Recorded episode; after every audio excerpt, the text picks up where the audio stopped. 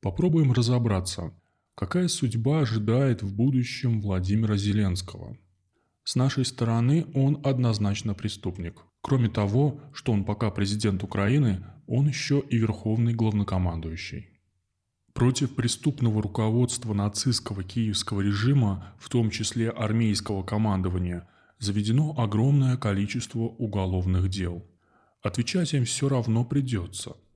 Зеленский будет привлечен к ответственности в числе первых. Не в Гааге, а в Киеве. А если до этого дойдет, и он очень будет просить, то в Москве. Пока он может радоваться жизни, даже если живет в глубоком подвале. Наверняка у него есть еда, выпивка, душ, диван, телефон и кое-что еще. Что произойдет, когда все закончится? Его будут искать заинтересованные стороны. Попробуем спрогнозировать возможные исходы. Вариант первый. Допустим, Зеленский окажется настолько глуп, что умудрится попасть в плен. Тогда арест, суд, дело, минимум пожизненное заключение. Максимум, сами понимаете. Вариант второй. Зеленского эвакуируют союзнички и надежно спрячут. Наши его все равно будут искать, и, скорее всего, рано или поздно спецслужбы его найдут. Тогда его или вывезут, или ликвидируют на месте. Если вывезут, тот же суд и приговор.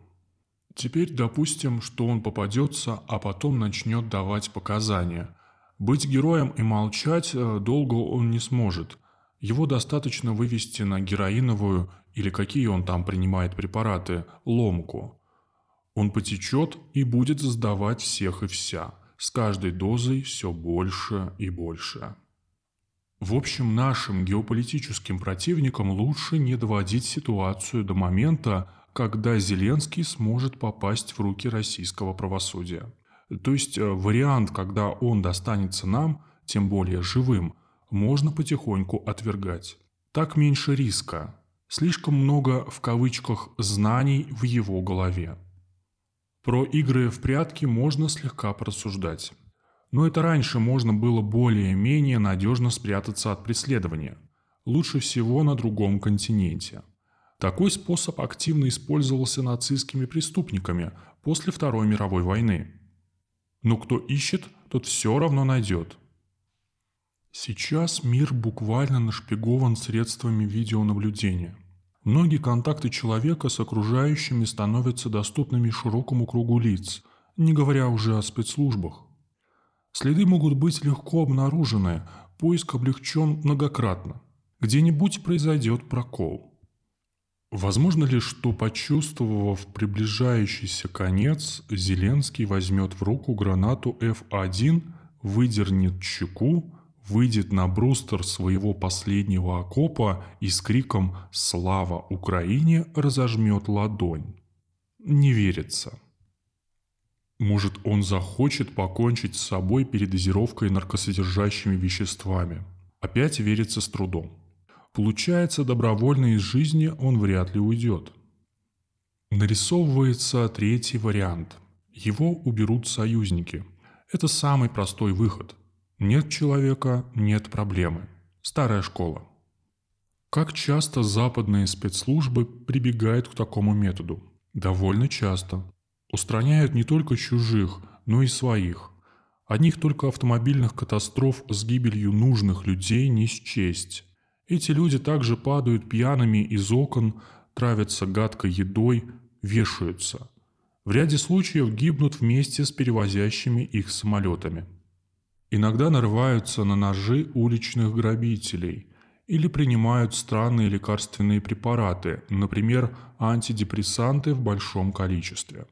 Можно предположить, э, что если Зеленским продолжат заниматься американцы, то он еще какое-то время поживет. А если дело в одиночку потащат британцы, ему сразу же станет плохо. Самый ожидаемый конец – ликвидация – Возможно, без демонстрации мотивов. Профессионально и аккуратно. Возможен другой вариант. Его взорвут так, что мокрого места не останется. Никто не поймет, что там в центре взрыва было. или обставят дело так, как будто его устранили российские якобы агрессоры, в то время, когда Зеленский будет раздавать гуманитарную помощь детям.